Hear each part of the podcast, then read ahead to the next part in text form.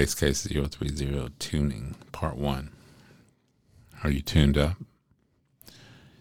Did you tune up? And why don't you tune up? I ask these questions quite often in my studio before lessons start, and I asked them of bass players and guitar players before combo and JE rehearsals, and the answers, I tuned earlier today. I tuned before I left the house. No, I didn't tune, but I think I'm good. A teacher once told me that the answer she got was AC/DC, you know, the rock band. AC/DC doesn't tune. How this child knew whether AC/DC tuned or didn't tune is beyond the scope of my understanding. And yes, for those interested, AC/DC tunes, at least on the records I've heard. Yes, you have to tune your bass all the time. It's a regular thing. There's no schedule for it. You know, there's not, as long as you tune every other day, you'll be fine. No, you got to tune all the time. You got to check your tuning all the time. You've got to tune. Anytime you move the bass, you got to tune. Anytime you've been away from the bass, you got to tune. If you've been playing the bass a while, you got to tune. Check tuning. You hear something off, check the tuning. With the AC and heat in my house and it turning off and on constantly, I need to tune and check tuning constantly. When I pack my electric or double bass and the tuning pegs get turned, I need to tune when I unpack. So do you. Anytime I pick up the bass to play, I check my tuning. The temperature fluctuations in my studios on campus and at home play havoc with the strings. And yes, I need to tune before the lesson or everything. Yes, I tuned at sound check, but I need to check tuning right before I play the set. I've got to do that. My bass professor at North Texas said it best. He said, it's a pain, but take your time and tune before you play. Don't rush it because you're in front of people. Tune up. Last month, I saw a student cellist wave off their accompanist who asked if they wanted to tune and gave the cellist a note, you know, and I thought, why? You know, and I had something to say about it. And that, let me kind of just break it down. If you're performing in front of people in a duo situation or as a soloist, that tuning time is where you establish yourself. That's when audiences get quiet, you start tuning up. You know, I have my double bassists play duos with each other, or I haven't played with an accompanist, and I tell them, tune up. Make sure you're in tune with the accompanist. Make sure you're in tune with yourself. Make sure your bass is in tune. Take that time to tune, and you'll feel better about it. At least one thing happened right in the performance, right? You got to tune before you record. Let me repeat that. It will not correct itself when you start recording. You need to tune before you record. You need to check tuning before every take. You must do that. That's a golden rule in there. You don't want to have a track that you played really nicely, but your A's 20 cents flat. Then you got to do the whole thing over again.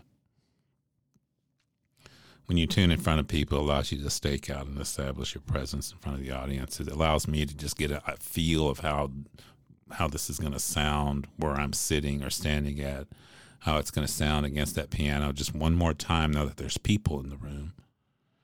And like I said, the audience hears you tuning, and that's it. Then you talk. Don't talk and then start tuning. Tune and then talk.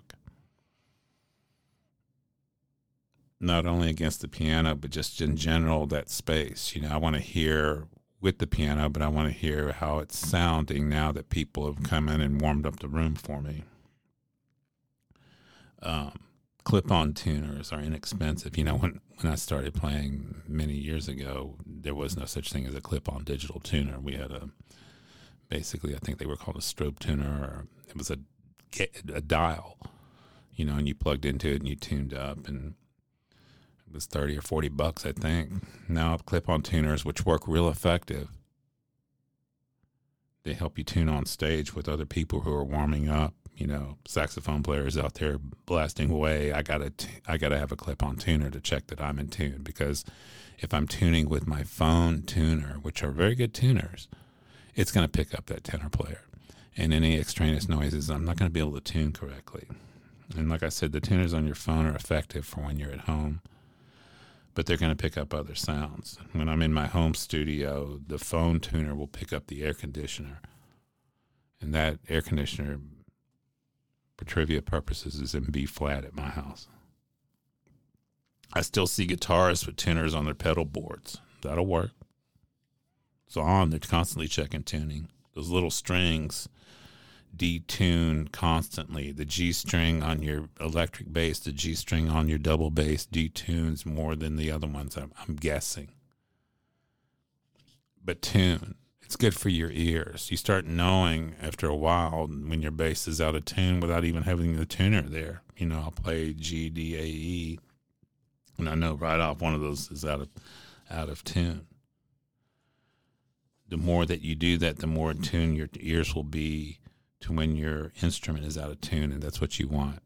You know, a lot of my players are very surprised when I start off some of my studio lessons with playing some scales, and I'll say, hey, A flat, your A string is flat. You're amazed that I can hear that. It's not like that I have some amazing ears. It's just that I have heard A in tune so many times that when it's out of tune, I know what it sounds like. There's a few different ways of tuning, and I'm going to do this on video with YouTube, and let me go through them. Tuning the open string one by one. It's not my favorite, but it gets the job done.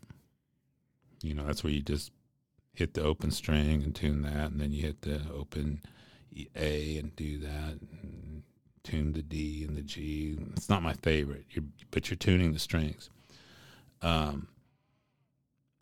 Tuning the 12th fret harmonic one by one. It's not my favorite, but you're getting closer because that's a note that a clip-on tuner is going to be able to read better.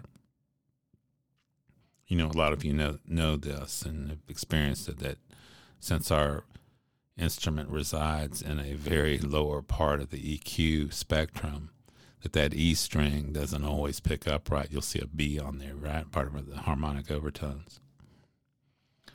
Tuning in third position, right? The tuning block, we call it on double bass. That's my favorite. I'll tune the D string to the tuner, and then I tune the rest of my bass to that string. Then I know my bass is in tune. And I'll go into these into a future podcast. I've got a new email address, Phil@BassCase.co, right? Until next time.